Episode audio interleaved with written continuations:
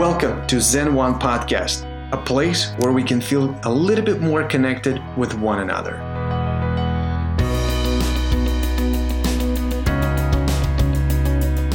Mary? You got me on my cell phone. Perfect. That's as good. That's awesome. How are you? Oh, well, I'd be better if my computer hadn't just crashed. Well- Not fun. That's okay. Hopefully, it can come back to life pretty quickly. Yeah. So last time was was Julie's time to have issues, and now it's my turn. Yeah, yeah. Well, I'm glad that we got you at least on the phone because we got a full house. Uh, We Oh. have close to like what 24 people live. It's Ah, gonna be amazing. Yeah. Good. So if somebody doesn't know Mary, Mary's awesome. She's been on all of our live events in Chicago at Westgate Dental Care when we did uh, live inventory workshops and you talked about infection control, compliance, and all these things. As soon as this whole thing started, you were the first person I thought about to reach out and have a webinar on what's going on in the world. And I'm checking that was March 20th. So that was a Right. month ago. Like when we jumped in and we did a live event with you, and it was amazing. A lot of questions came up, a lot of what do we do with this and what do we do with that. So now a lot of people asked if we can bring you back. That's number one. There are a lot of Okay. questions from our offices, and we literally put this in the title. One, somebody asked guidelines on how we're going to protect our patients, our staff, and ourselves. So that's a big thing that's on everybody's mind. I also have questions about products. Uh, I know that Yeah. Dr. Dr. Wilson just wrote a question about gowns and reusable stuff. And I sent you the device that people are sending to me saying, should we buy it or not? And I want your opinion on those too. So, as you can Okay. tell, I'm glad we scheduled three hours for today because we got a lot to cover. So, let's get started. All right. So I guess first, like, how do you feel? Like, it's been a month since last time we talked, and obviously, it's a pretty big. I don't want to use the profanity, but pretty big storm that's that hit us Yeah, pretty badly. it, so it a, a, storm that starts with an S and ends with a T. It's been Yeah. it's been ugly um, for everyone, um, and, and I feel for all the practices out there that are just stressed about not just about themselves and their financial well-being, but for their patients' well-being as well. And it's just obviously something completely unprecedented. We've never experienced anything like this before. And we're not done with this yet. Um, I do have some sort of good news, and that is I've heard from reliable sources that very soon we are going to have some new guidance from the Centers for Disease Control and Prevention. What we have right now from CDC is interim guidance for treating emergency patients. And we don't really know, and we've been asking. That's why you get all the product questions and all that, because we don't really know what is going to be required in terms of personal protective equipment. We don't know what OSHA is going to say, but I think once the CDC guidelines get finalized, then probably we'll be hearing something from OSHA as well. So I'm very hopeful that this is going to happen within the next week, um, according to my sources that I cannot divulge. Um, but hopefully we'll we'll know something more definite. that's amazing. Okay, so what do you Yeah. think that would look like? Like maybe we can start even what the interim guidelines are, and then we can talk about what potentially would look like. Yeah, I think that's a good idea because my sources are telling me that it may look very much like the interim guidelines. So, what the interim guidelines right now say, in terms of personal protective equipment, that you need to wear an N95 face mask. And because of emergency use authorizations from the Food and Drug Administration and the CDC, if you don't have those to treat emergency patients, you should send your patient to a provider that has N95 masks. Well, in many cases, that's not possible because almost nobody in dentistry has N95 masks. So then the next two um, criteria would be that we would wear a mask called a KN95. And I think we talked about those last time because you, Tiger, you had asked me about those. Mm-hmm. They are not FDA cleared. Um, they are manufactured in China according to Chinese standards, but they're de- um, determined to be an equivalent to an N95. So that would be what you could wear if you didn't have any N95 masks. Mm-hmm. And then the last resort would be if you absolutely had to treat this emergency emergency patient and you couldn't get N95 or KN95s, you could wear a level three ASTM level three mask with a face shield, but that only provides moderate protection. It doesn't provide a high level of protection. And the difference is that the surgical masks or the procedure masks we wear, the level one, two, or three, provide pretty good barrier protection, splatter protection, but what they don't provide is um, a seal that's the beauty of the N95 masks is that they provide a seal around your face and they mm-hmm. um, are size specific and they actually need to be fit tested in order to um, make sure that you have adequate protection. So we think that the N95 is probably going to be what we're required to wear for all mm-hmm. of our patients. Um, we're going to have to deal with supply issues. And the other part of the guidance, besides the N95s and face shields, says that we should change our gown after every patient. Now, everybody should keep in mind that OSHA has had a requirement that we wear gowns over street clothes or scrubs since the early 90s. It's in the bloodborne pathogen standard, but many people have chosen to ignore that and just wear short sleeve scrubs. Not a good idea in any event because your clothing is contaminated and it, it's especially not a good idea to leave the office in that contaminated clothing. So CDC is saying disposable gowns that should be taken off in the treatment room before you leave. Um, reusable gowns, again, taken off in the treatment room before you leave the treatment room. So that just creates all kinds of issues about, you know, if we're if we have reusable gowns, how many of those do we need to have to get us through a day? And where are we going to store them? And where are we going to launder them? And um, where are you going to put them when you take if you have to take them off in the laundry room you're going to have to have like a laundry hamper in every room and that's crazy. So it's looking like disposable gowns may be a better option and they're pretty inexpensive. So that's what we know so far interim guidelines for ppe and i know everybody's going to hate it. It's going to be ugly. Yeah. Um, but the good news is that we now have a movement within the American Dental Association with the insurance companies to try to come to an agreement to allow us to have uh, a code and be able to bill and get reimbursed for infection prevention um, disposables and equipment because this is going to drive up the cost of of each patient's procedure. We don't know for sure that that will happen, but there's at least good conversation going on about it now where in the past the insurance companies just shut us down and said forget it we'll never do it mm-hmm. so there's kind of where we're at okay so let's circle back uh, what does it mean that kn95 is not fda cleared well, because it is manufactured to a Chinese standard, not mm-hmm. to American standards through the FDA, the Food and Drug Administration, that it it doesn't have the FDA they call it clearance. We think of it as an approval. Mm-hmm. That hasn't happened. Now, mm-hmm. that could happen in the future if the Chinese manufacturers decide that they want to pay the money and go through all the procedure to get those KN95s um, FDA cleared, then we would have two options. Mm-hmm. Okay. But right now, they're allowed under what's called the emergency use authorization. If N95 isn't available, here's the next best option. Okay.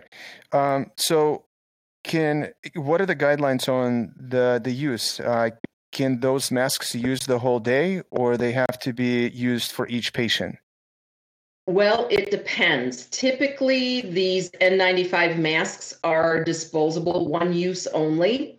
But again, when there's shortages, what the emergency use authorization from the FDA has said is that if a face shield is worn or if a level three mask is worn over the top of the N95 mask, then the N95 can be reused. But that's only when there's a shortage of N95 masks.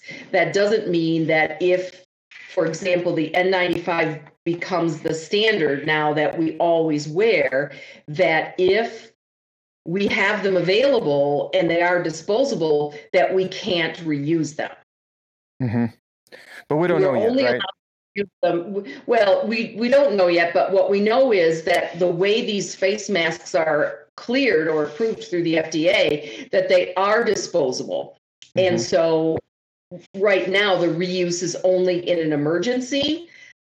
Again, we just don't know what the CDC or what OSHA is going to say about could we reuse them safely or not? And it has to do with protecting the team members.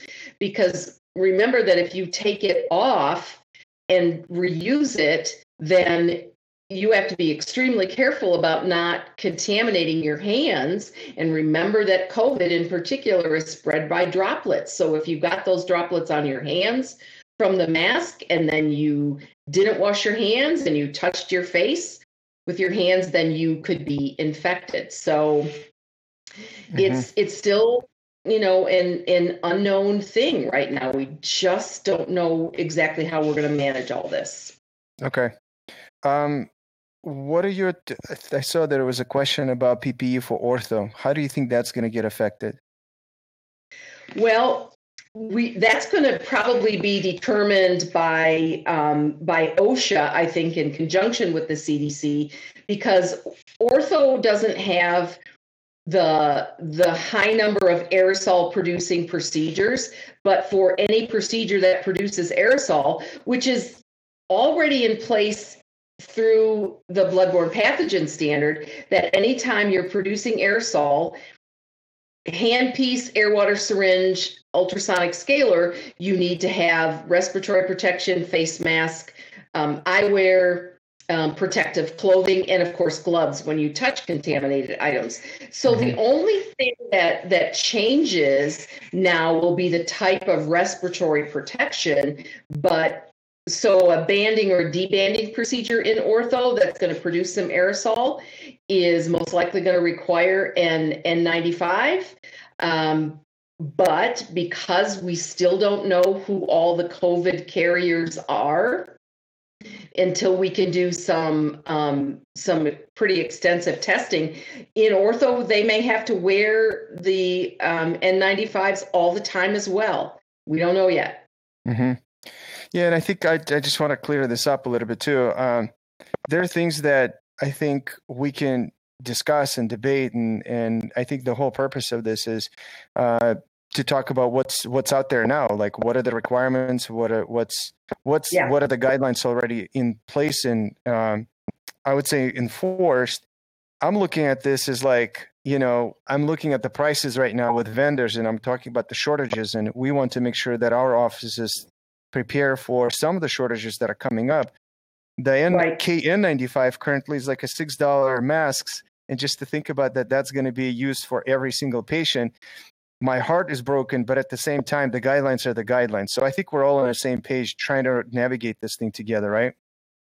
We are. It, it's very scary looking at the price increases that we have to look at. But the reality is that we've known for a very long time that aerosols are hazardous in, in dentistry.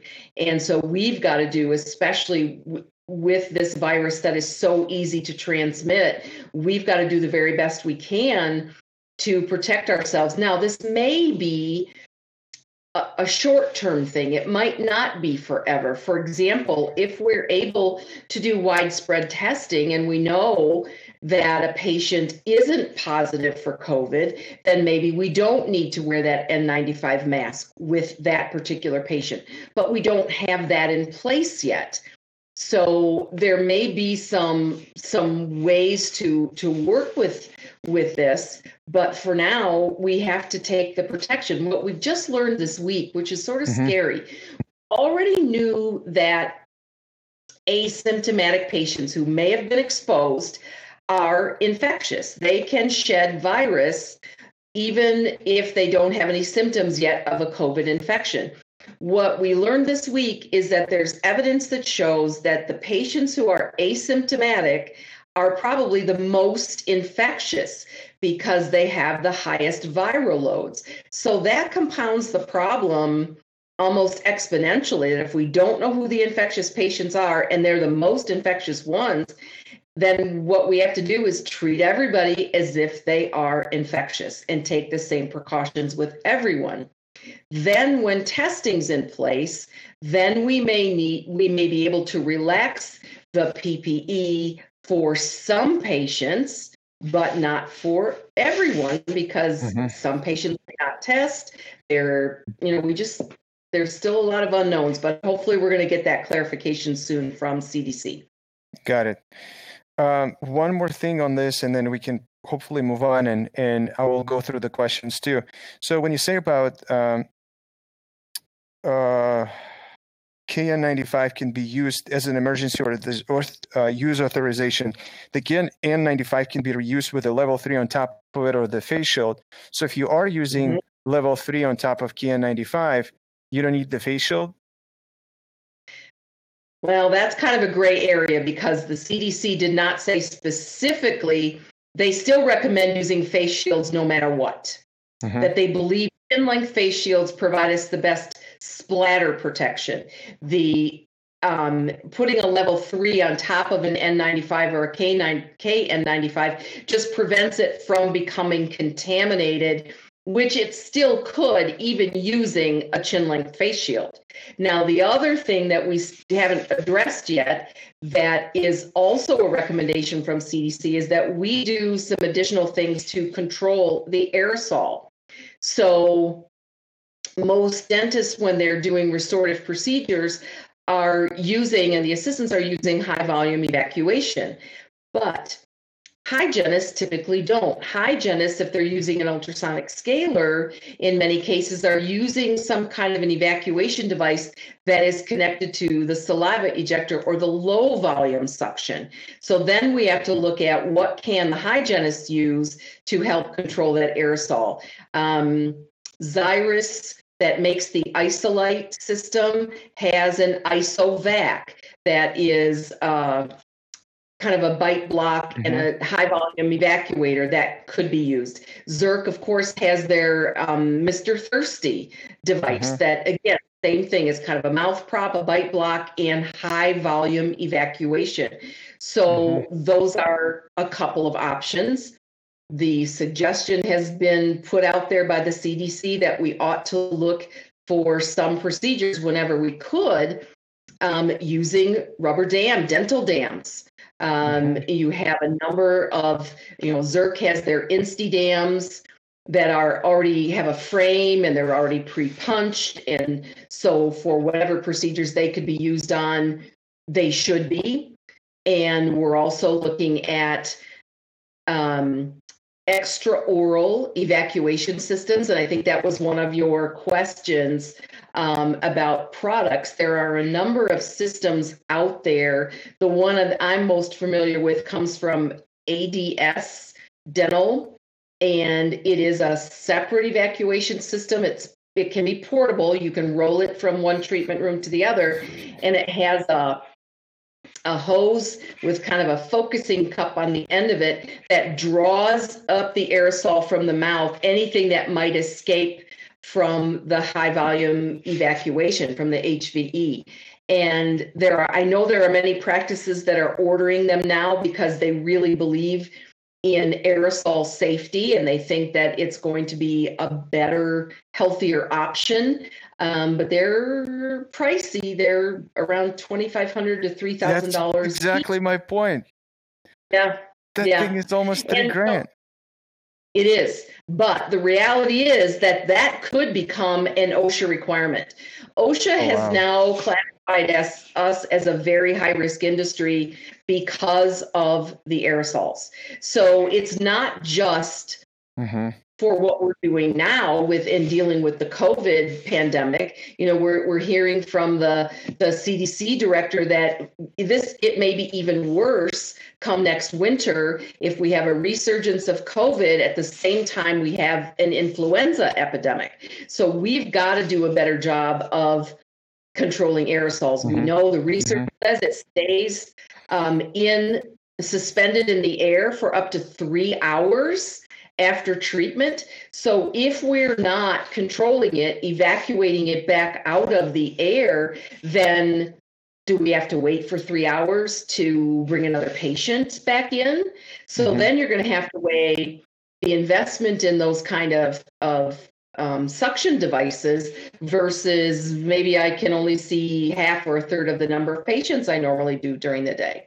Mhm. Everything about how we deliver dentistry, I believe, is going to be changed forever. You said that on the day one, like on the 20th that we talked Yep. about. I still Yep. remember that conversation. We talked about going red to green, red to yellow, how it's all going to come back. I was on my thought that we're going to go from red to green in no time. Now I changed my mind. I think it's going to be red to yellow. We don't know for Yep. how long though. And the first Right. time I saw that piece of equipment for $2,500, and again, some of the Zen preferred vendors will have it uh, at the discount to me it's like here's here's my challenge to that mary is buying that piece of equipment without knowing all the guidelines yet. So if they are and if we have all the research on hand then i would invest it if i'm an owner of the practice. That's where i think i was a little bit not sure because we don't know what's going to come out next week in seven days. And what if they say there's going to be something more than that and now i just bought a $2500 piece of equipment now i'm stuck with it Well, you know, and I understand that. I, I and we don't know if there's going to be something more than that. But Mhm. in doing research on aerosols over the last couple of weeks, Mhm. I've come to the conclusion, and this is my personal opinion, that that's probably what going to be really the best system to use because if you have to rely on your HVAC system, um, you're not probably going to get a frequent enough air cha- air exchange to clear those aerosols. And this really prevents the aerosols from getting dispersed throughout the treatment room at all. It completely um, removes those those aerosols and doesn't let them escape into the room air. So there's studies that show that the HVE can um, remove up to 80%. And so this working even better than that, um, I, I think that's the best way to mitigate that risk. Now, there are some people that are saying use UV light air purification, but there's a, oh, what is the name of the group? It's the American Air Purification Association or something like that. The the, the agency that um, certifies HEPA filters and and air filtration systems. They say that there isn't any evidence that those systems, even the UV light systems, can handle what we produce in dentistry. You know the the reality is that we have been working in this unsafe environment um, in terms of exposure to aerosol for a very long time, and we've sort of ignored it, and now we can't. Mhm. The risk is great. Okay. What's uh so for ours and people, we're gonna have um update on these products pretty soon. So what Mary mentioned, Zyris, Mr. Thirsty, uh, then Ivory Leaf. These are the companies that we're we're looking into adding them to the resource page. And then the one from Spain that I sent to you, they're waiting for the FDA approval. It's a pretty cool device. Probably going to be very like another option that we can offer that basically connects to your vacuum. I think it's like a cheek retractor, right, with the vacuum thing. Oh, I've seen that one. If you've got some information you can share. I requested some, but I haven't received any. Yeah, it's got a it's a cheek retractor, and then the suction device is like right by the lower lip Mm-hmm. on the outside. And that mm-hmm. also looks like it could be a good option um, for helping to control um, yeah. the, the spread of aerosol. But in looking at, and I love the leaf um, system, but it only connects to the low volume suction to the saliva ejector. So what we really have to look at to control the aerosols as much as we can is are things that can connect to the high volume evacuation. High and you know, I know scientists are panicking, thinking they're going to have to go back to hand scaling. Yeah, but we have we have enough devices available. So the ivory leaf is only low vac. It is only low vac, as far as I know, unless they've changed it, and and maybe they will. Maybe they'll adapt it, but it's only mm-hmm. been for low volume. Okay, we'll we'll check on that. So we'll link it up in our resource page in Zen uh, for everybody to go on the top of the Zen page. Just click on it. So um, and obviously, as soon as that Spain company is FDA approved, we'll we'll uh, put them on the platform as well. So then we yeah. talked about the big piece of equipment.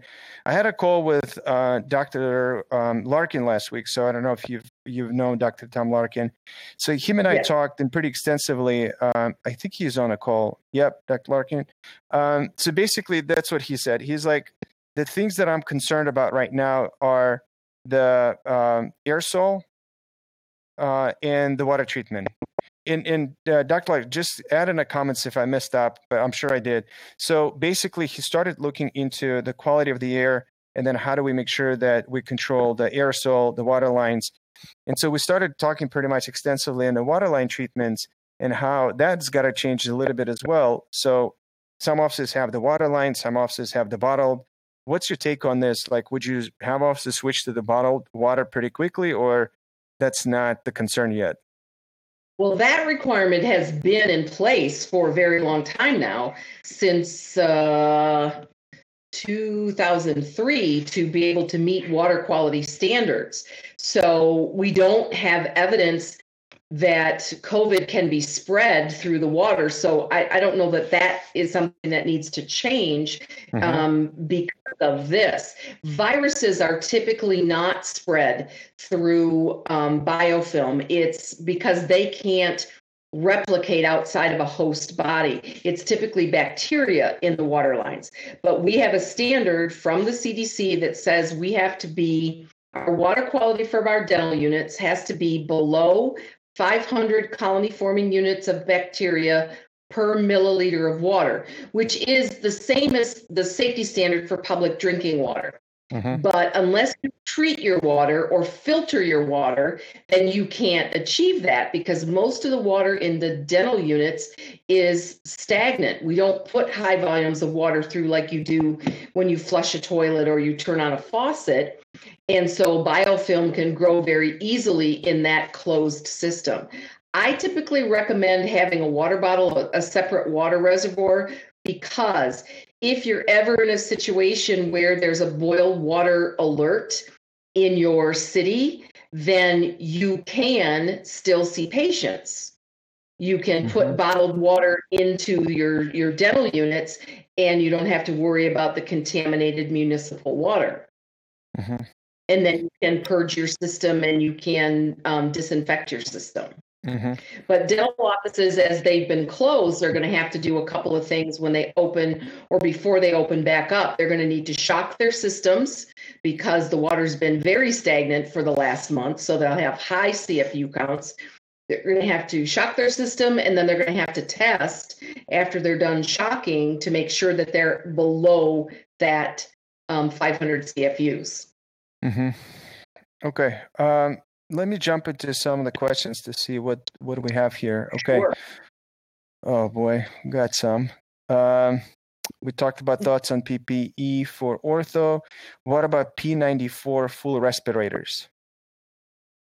Well, those are very high level um, uh, respiratory protection. It's more than what we are required to wear.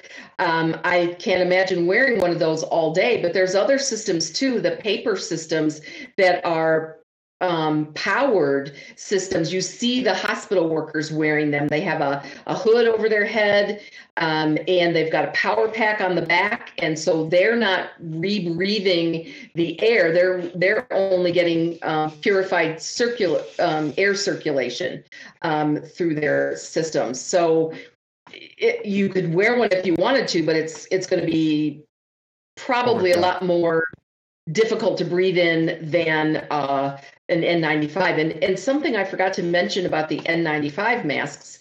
Um, mm-hmm.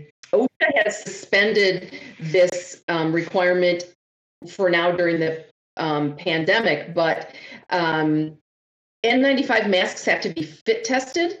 Mm-hmm. So when you start to wear them, so every dental practice, when they start wearing which we think is going to be that N95 requirement is going to have to have them all fit tested to make sure that they have the right size and they have a good seal. And then every time you put your mask on, you also have to do a seal check.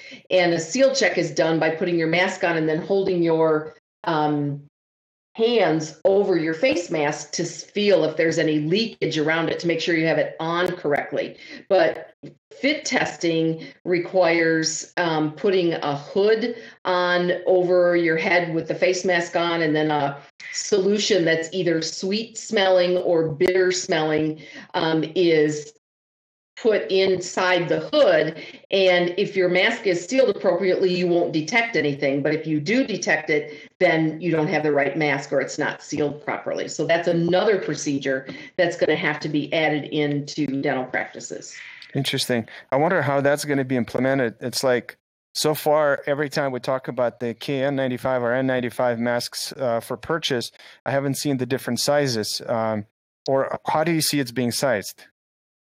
Well, they they usually come small, medium, large, extra large, and I think that just because they've been in such short supply, I mm-hmm. think when you order them, you just get what you get. Um, but in normal times, you would order a selection of sizes um, usually companies in times when they're available usually companies will send you um, several of each size. So that when you go through fit testing then you can try on the various sizes that that are appropriate. Yeah Mary, just like it's so crazy. Back in January, when you and I were sitting at that restaurant with with different team members, we couldn't probably even fathom the fact that we need to like talk about that masks may not be available. So now, like every time we talk about this, we're like, yeah, it, the shortages, the shortages, and products are not mm-hmm. available. It's so crazy. Absolutely. Just thinking yeah. about it. I know. I know. Let me see questions. This is a lot to process. If there is a bacteria in the lines and gets transferred into your patient who is at high risk, there's a potential for them to get sick and ultimately get uh, pneumonia in which they may be unable to fight off. This is the reason for having a better quality or distilled water. Well, that's the the whole reason for the the water quality standard is to protect patients from infections but again bacterial infections not viral infections so and and there was a patient in Italy a number of years ago an older woman and elderly people the same kind of people that we initially thought would be at high risk for COVID. Elderly people, people with underlying medical conditions, anyone who's immune suppressed or immune compromised is at risk. And so if they have bacteria introduced into their system during dental treatment or they're exposed to the aerosol from those bacteria in the dental unit water, they certainly could have issues. But the woman in Italy um, contracted Legionnaire's disease, and it was traced back to the dental unit water lines. The only two times she had been out of her house in the two week period before she was sick and then hospitalized with pneumonia or so they thought it was pneumonia, was when she went to the dental office. And so when they finally diagnosed her as having Legionnaire's, they went and tested the water in the dental office and they determined that that was the source. So there's all kinds of infections that could be transmitted from that dental unit water, but that standard has already been in place. Mm-hmm. So we don't foresee that we have to do anything more than what we already should have been doing to comply because of COVID. Mm-hmm. Do you think like now pretty much every single dentist will need to be an expert in infection control? well, I, so I think so. You know, and I've been saying for a long time that every dental practice should have someone who is appointed as the infection control coordinator. It's just like in the hospitals. There is an infectious disease um, or infection control specialist within the hospital. It's, it's typically part of the nursing staff. We need that in a dental office. It's tougher because we don't have somebody who can just take care of that because it's usually you know one of the chairside assistants or it might be one of the hygienists or maybe it's the office manager and everybody's having things piled on to what they already do and it's a little more difficult but there should be. Osha requires somebody to be in charge of safety. So yeah that could be part of the the responsibility for the osha coordinator in a practice. Yeah. I think you call them yeah. uh, osha manager Yes. What are they called? Yeah. Okay. Yeah. Um, yeah. I mean, just just like we we ask our lead assist, assistants or assistants, and we promote them as lead assistants to be the ordering people and be responsible yes. for ordering. I mean, it should be the same for infection control. Um, another yes. question: Does the N95 fit test need need to be quantitative, or is a qualitative test sufficient? As far as we know for dentistry, the qualitative test is sufficient. Okay. Awesome. So we don't have to do more testing than than and that's a simpler, easier to administer one. As far as we know, it's qualitative. Okay. I think Mary would be really cool just a thought like all these waterline questions and waterline treatments and different products. I think as we start launching them on Zen and putting them on the resource page at the at the COVID nineteen page, it would be great mm-hmm. for you and I to collaborate, just like we've talked about, and start putting things that every single office will need to do. And as we start seeing the more guidelines coming out, what do these things will need to be, and uh, we'll just include them in the resource page. Yeah, there's a really, really good resource for mm-hmm. um, anybody that's on the on the call to access with a lot of great information about waterline safety, and it's Pro Edge Dental. Mm-hmm. They have webinars that have been recorded. They have instructions for shocking your system um, and testing your water. They're just a great company, and that would be a good um, source for you to partner with um, Tiger because they have a lot of really good information and they make it um, accessible and understandable for everybody. Mm-hmm. So it's proedge.dental. ProEdge Dental. Mm-hmm. ProEdge Dental. Okay. All right. We'll we'll yep. find him. We'll link him up. Okay. So as we're yep. waiting for more questions, is there anything that you've seen, um, or anything that you like just as your spare time you're grabbing coffee you're thinking between you know like the calls and and i'm sure you're staying mega busy right now. Like where, where are we headed? Well i think we're headed quite possibly for um, more scrutiny from osha.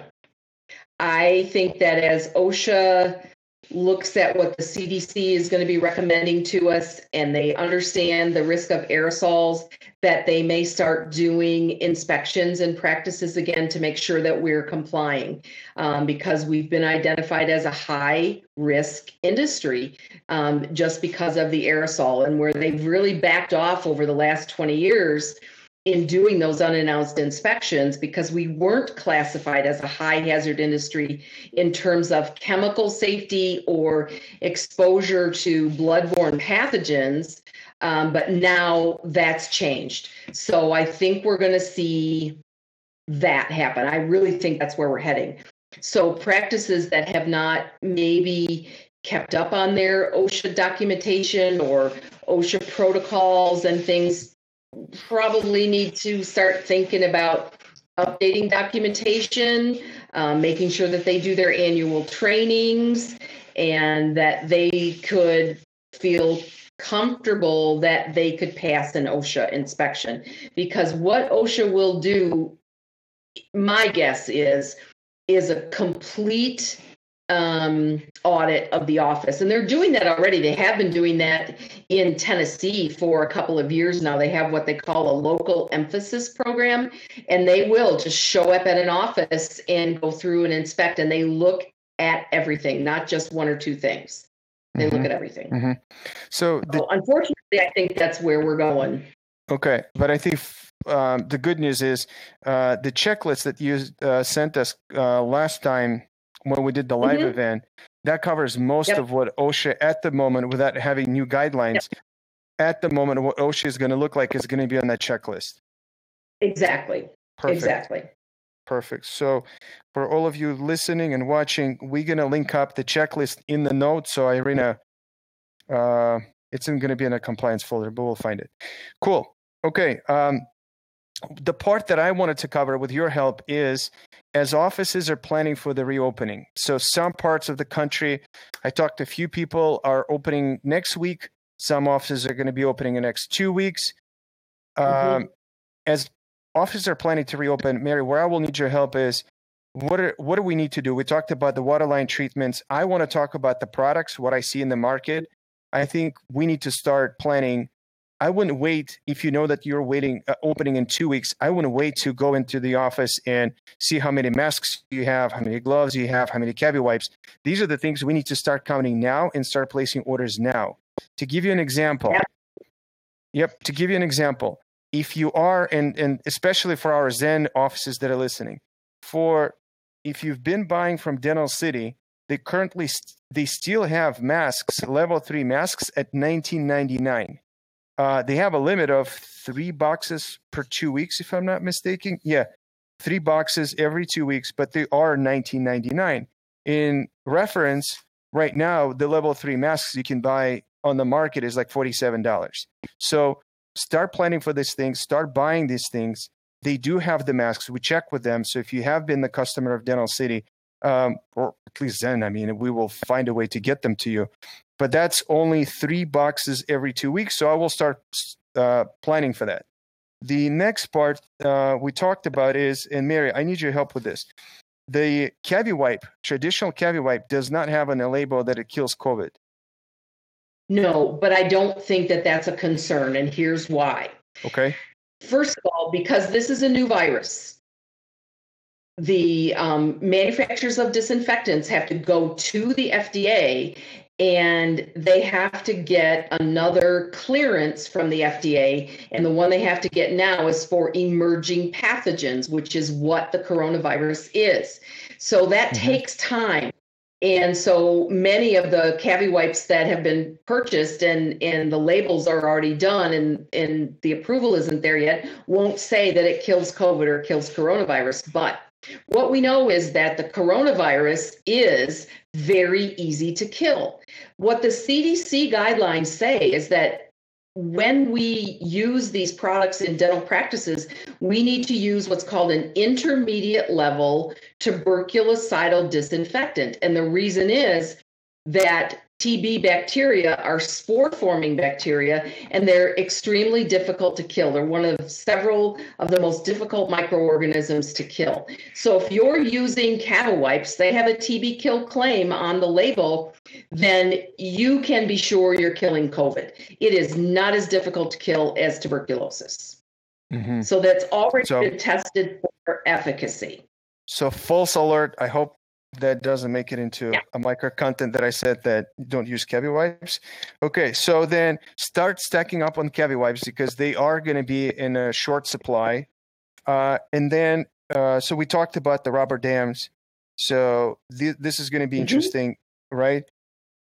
Uh, another one another note i had this i don't i didn't confirm that that that's the case so again we're still working trying to find the information but i heard that because of the masks and issue with the masks now we're going to have a shortage of two by twos in the gauze because they're made out of the same materials what's your thought on that I have not heard that, but I would say anything is possible right now. The and, and unfortunately, many of those types of, of products are not manufactured in the US. A lot of them come from China. And what we're hearing now is that because of the new trade agreement, there's so many restrictions with exports and things that the products are there, but they're having trouble. The Chinese government is is having trouble getting them exported out of the country. So it, it's yeah. just an ugly, vicious cycle right now. Yeah. So speaking of which, I was in a webinar last week about the export and import and all that. So China has a new rule in place um, that's called CIQ process. So it's a custom inspections due to the quarantine. Mm-hmm. All PPE must go through the CIQ before they leave China. So that adds another seven to 10 days sometimes to inspect yeah. every single product. So for those of you that are watching, we we updated the site today that there's a new button for the uh, bulk joint bulk group order something like that. So we have a group order going uh, for all the zen offices to place one big order and then it's just going to be shipped to every office. But we need to meet a minimum requirement for certain products like kn95 three ply masks uh, isolation gowns face shield masks. So all these things we have a price if we meet that minimum requirement of buying bulk. So after I think Mary said how important the gowns are going to be, I would highly suggest that all of you just go back and update your numbers and isolation gowns because the last time I checked, everybody wants the N95 mask, but the gowns were just one or two or three. I still think that we need to have them in the office. So just in case, add one or two of those cartons in the order, and then we'll process that separately. So the whole supply chain is getting really interesting. So we're staying on top of um, what our vendors are, are having. And just to give an example, like the prices that we've seen, Mary, uh, KN95s, we see them from $59 a box of 10 to $69 a box of 10, $99 right. a box of 20, but you can't get them. The vendors, some vendors are afraid to sell them. And there are $127 for a box of 20. And so now we have this uh, bulk order that we're trying to get. Is uh, it's pretty much a three dollar fifty cents per mask, uh, the KN95 mm-hmm. mask. So that would be almost twice the price of what typically is sold on Zen. But again, it's a bulk order that we need to all meet. So that's my quick update on the product. Yeah, I think that a lot of practices are going to have to do that to be grouped together and do bulk ordering in order to afford this. Now, hopefully, once these face masks are in good supply again, then the prices will go back down. We hope, um, but there's a like lot oil. of there's a lot gouging going on. In fact, there was a dental practice in California that was sending out messages um, the other day, and I happened to get one from some mailing list, and they oh. were selling isolation gowns for fourteen dollars a piece. Oh my and God. I forget what the price was on the face masks, and I wrote them a message back and said, wow, um, these seem to be pretty high prices. It sort of looks like price gouging to me. And the answer back was, oh, those were typos. Like, really? Mm-hmm. I don't think so. I think you just got called out on it. Mm-hmm. Yeah, it's yeah. that's what we're trying to do. The good thing for us, Mary, like that's this the whole. It's not a plug for our company. Everybody knows it. Um, we've been very, very, very not biased to any vendor, so we don't make money on any transaction. Even the bulk mm-hmm. order that we're putting together right now, everything that we're going to do from processing to payments and invoices and monitoring and taking responsibility, we don't make a dollar. So the only thing we do is is our subscriptions that pay, people pay us. So that hopefully puts us in a position where we're just trying to find the best price and that people can take advantage of it and we're just going to facilitate it. But even before putting that bulk order together, I was skeptical because and I did some homework. I, I can't say that it was a super extensive. I haven't gone through every single website, but I can tell you the the gowns, the masks, and all that. The prices are ridiculous, and and they're yeah. going up. And so I don't know if we're going to drive the demand up that the prices are going to go up, or it's slowly going to come down. So that I don't know yet. Well, fingers crossed the prices will slowly come down. But you know, as you're as you're talking about all the work that you're doing to research the products and the and the sources, that that makes you so much more valuable to your subscribers because you're doing the legwork for them, trying to locate the products and and helping to them to deal with these pricing issues so they don't have to spend all their time themselves doing that. Mm-hmm. So you're yeah. you're in a great position to be such a help to these practices. I hope so. Um, all right, so let's see. Um, there were more questions, and there's some really good ones too. Um, I didn't mean to say some others weren't as good. They're all great questions. I'm just, I'm just checking. Could you walk us through? There's a big. Okay, we talked about does. Oh, we have a lot of questions. Does the N95? We talked. Could you walk through the PPS? Ah, could you walk through the PPE aspect of a hygiene check, Dr. Wilson? Oh, do I have to? Because this is going to get really, really, really complicated. I think that um, what we're going to have to do is schedule hygiene evaluations differently. Um, and I've always recommended this from an efficiency standpoint that don't wait till the end of the hygiene appointment. You do it when it's convenient for the doctor, when the doctor has a break. So if you're going in to do a hygiene evaluation and you're you typically don't pick up the air water syringe, you're not going to create aerosol, then most likely you might not need to put on the disposable gown but a face mask and gloves to do that.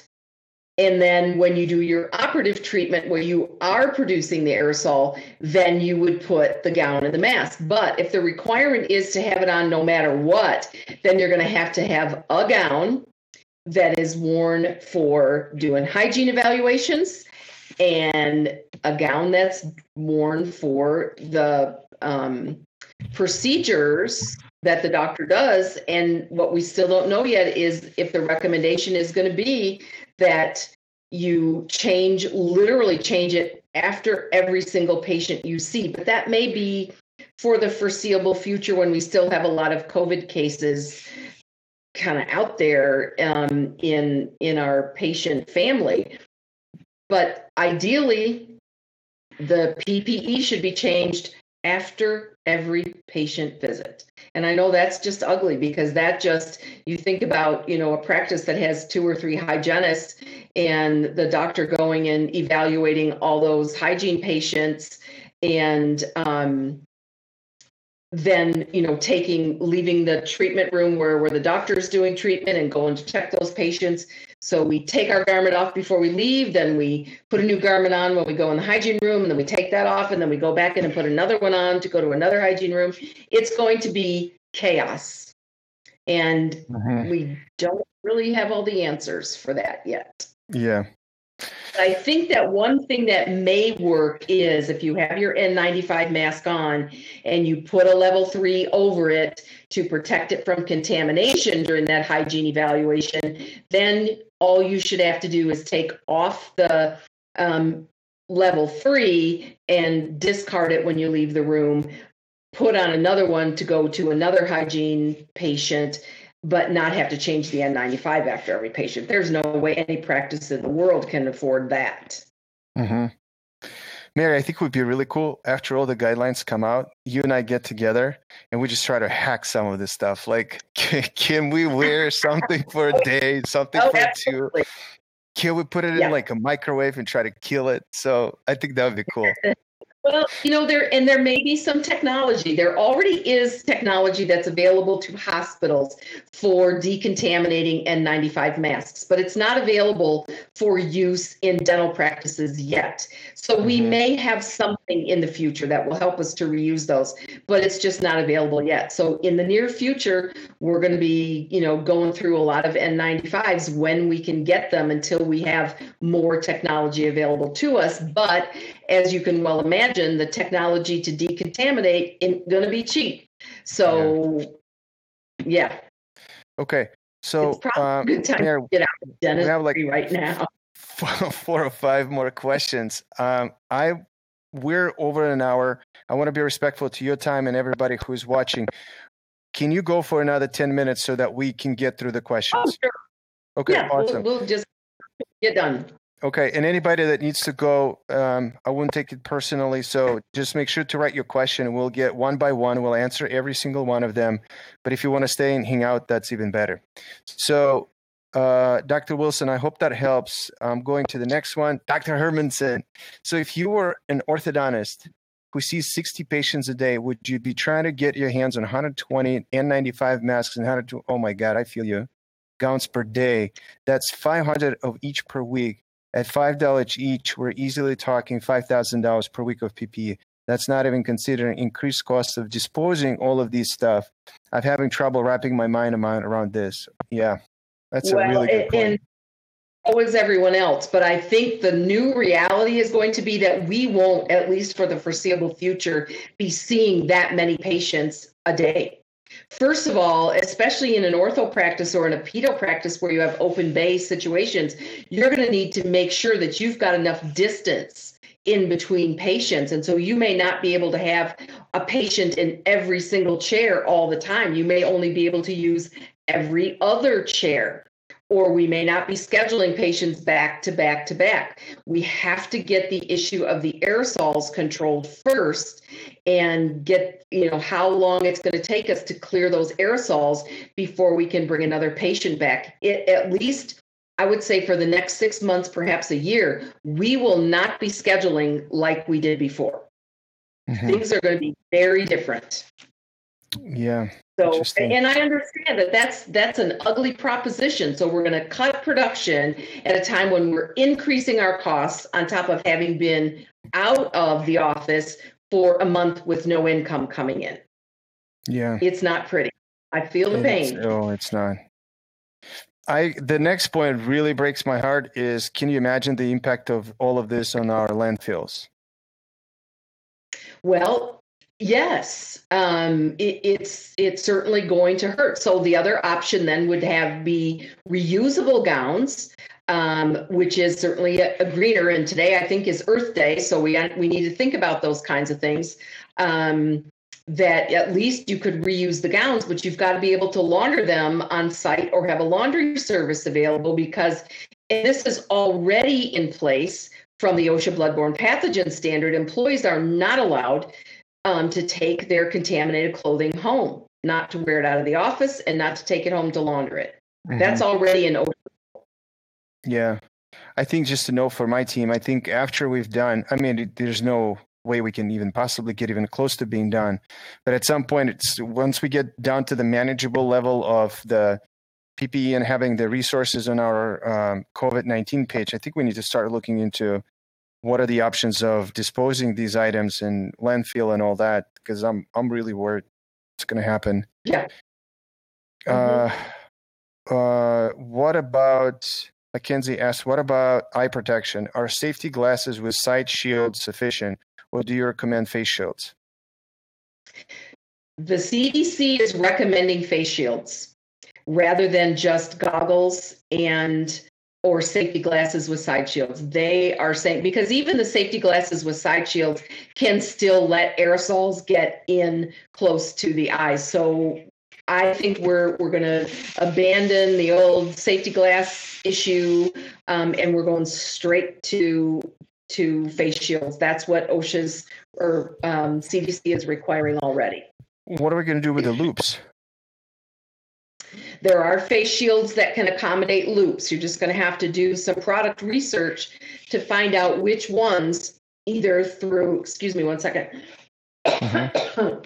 either with thicker foam um, inserts at the, by the headband, by the forehead, to space it out further away from the face to accommodate the loupes, or they're on a different kind of a, um, like a, almost a headband in order to allow for the, the loupes. And if you wear a light, then you're going to have to really do some product research to find out what will accommodate the the lights as well. I have contacted a bunch of manufacturers to send me samples of face shields, um, and I have loupes and lights loupes and a, and a light system that I want to try them on, but nobody has any in stock right now um, to be able to evaluate them.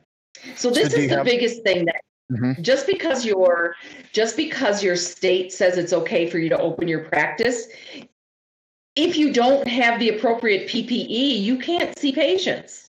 You can't do it. Mm-hmm. Yeah. Yeah, we got to get on this. Um, I'm just so full today. yeah, I'm just trying to see how we can help our offices because if th- we're putting this face shields masks on this, even the bulk order, but I don't know if that's they're going to work with loupes. Now, it depends on the manufacturer. Now, um, face shields are not disposable; they are reusable. So Mhm. you can clean them and you can disinfect them in between patients. You don't have to throw that out every time. They are reusable. Yeah. Okay. Um, talked about, uh-huh. The shields that come on a headband, like the Optiop um, brand of shield, comes out pretty far. That one should accommodate loupes and probably a light as well. hmm Interesting.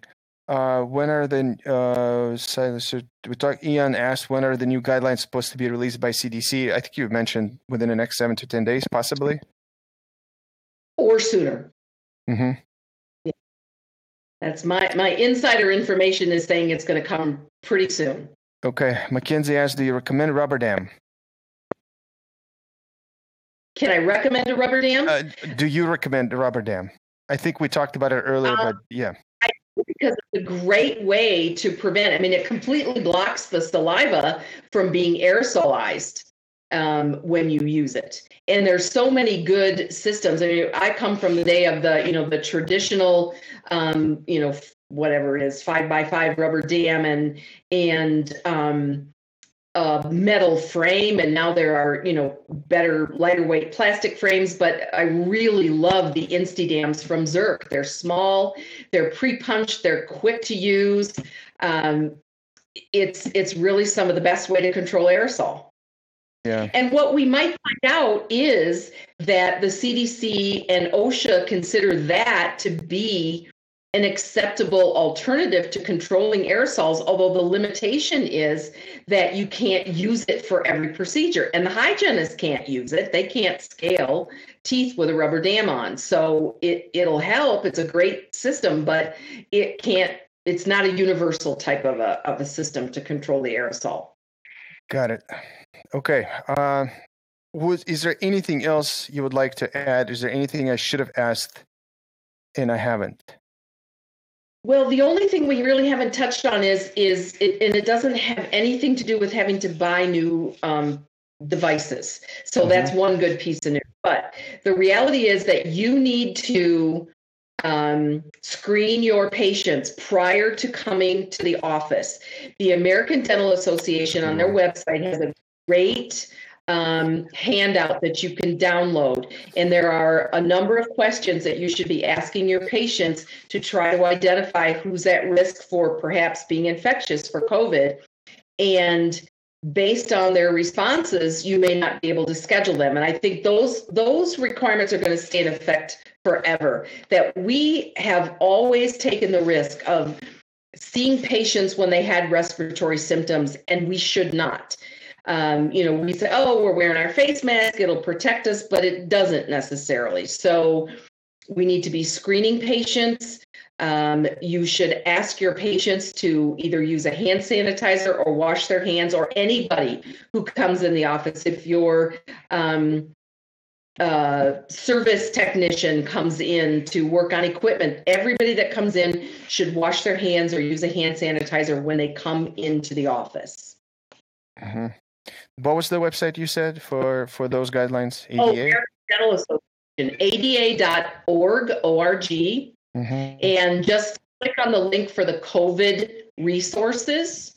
Now, I've heard today that the ADA is going to have another webinar. They had one about three weeks ago that talked about what was going on with CDC and all of that. And supposedly they're going to have another one this Friday. I have no idea what time. They haven't put any information out about it yet.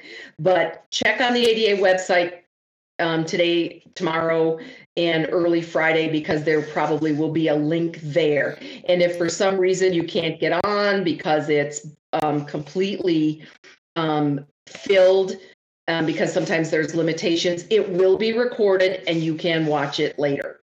Mhm. So don't panic. Okay. you Can't get on. Okay. Awesome. So we talked about how we're going to protect our patients, our staff, ourselves, um, constraints on purchasing. um, just wondering. Thank you, Dr. Bender. I appreciate it. Just wondering um, when else we need to get together to talk about this because I feel like if the new CDC guidelines come out, that we will need to break it down a little bit uh, for our team members to see like what do we need to do, like how do we going to package that information. Thank you, Dr. Wilson. Right. So, just what do you think? Like, what would be a good next step for all of us? Well, I think a good next step is if you want to schedule another one of the live webinars, as soon as we know that those guidelines have come out, I would be happy to, you know, come on with you again and, and we'll look at those. And then I think every practice needs to have a team meeting and they need to discuss what the changes are, how they're going to um, comply with the changes, and um, really have a plan for um, opening the practice back up because you're going to have to inform your patients ahead of time that there's new procedures. Um, we're going to be asking you a lot of questions before you come in for your appointment, and we may not be able to see you depending on your answers to those questions. Um, there, we just need to be prepared for that when patients come in because patients may be fearful and distrustful to come back in. You know, the, the thing that's been scary to me is is hearing news reports about how many patients in the last few weeks have died from heart attacks at home where they might normally have called 911 and gone to the hospital but they didn't want to go to the hospital because they were afraid that they could get infected with covid so we may see the same thing that patients may be fearful to come back to the dental practice if they think maybe there's a safety risk for them. So we need to be reassuring those patients that we're doing everything we can to make sure that it's a safe environment for them. Yeah. I will. Uh, so we're going to link up all of this in the notes. So for everybody, you will see the checklist from Mary. Uh, the compliance checklist will include it. Uh, we're going to try to include ADA links and all stuff that we wrote down. Um, and so, Mary, I hope that uh, after the CDC puts the guidelines, uh, we're going to bring you back and and talk more about yeah. specifically what's going to happen. So I really appreciate it. Appreciate the offer. Sure. Happy to do yeah. it. Yeah. Thank you so much. Uh, so I hope you guys liked it. Uh, the link to screening question on the set would be helpful. Yep, Dr. Hermanson, we'll include that for sure. Um, Irene is working on it in the checklist, so all of it would be in the notes. Uh, thank yeah. you all for participating. That was a great discussion. That document is very easy to find on the ADA list on the ADA website. Okay. That's you know we like to we like to help our offices. We try to put everything together and you put it all together. In fact, if my computer comes back up, I'll see if I can send you the link to the document, but I don't know if that's going to happen today or not. that's okay. Mary, thank you so much. Always, oh, always great you. to have you. So much information, and and I love your passion to helping people. So uh, I'm looking forward to have you back. Okay, look forward to being back. Thank you. Stay well. Thanks so much. Take care. Thank you, Mary. Mm-hmm. Bye. Bye bye. Thank you all. Thanks for participating.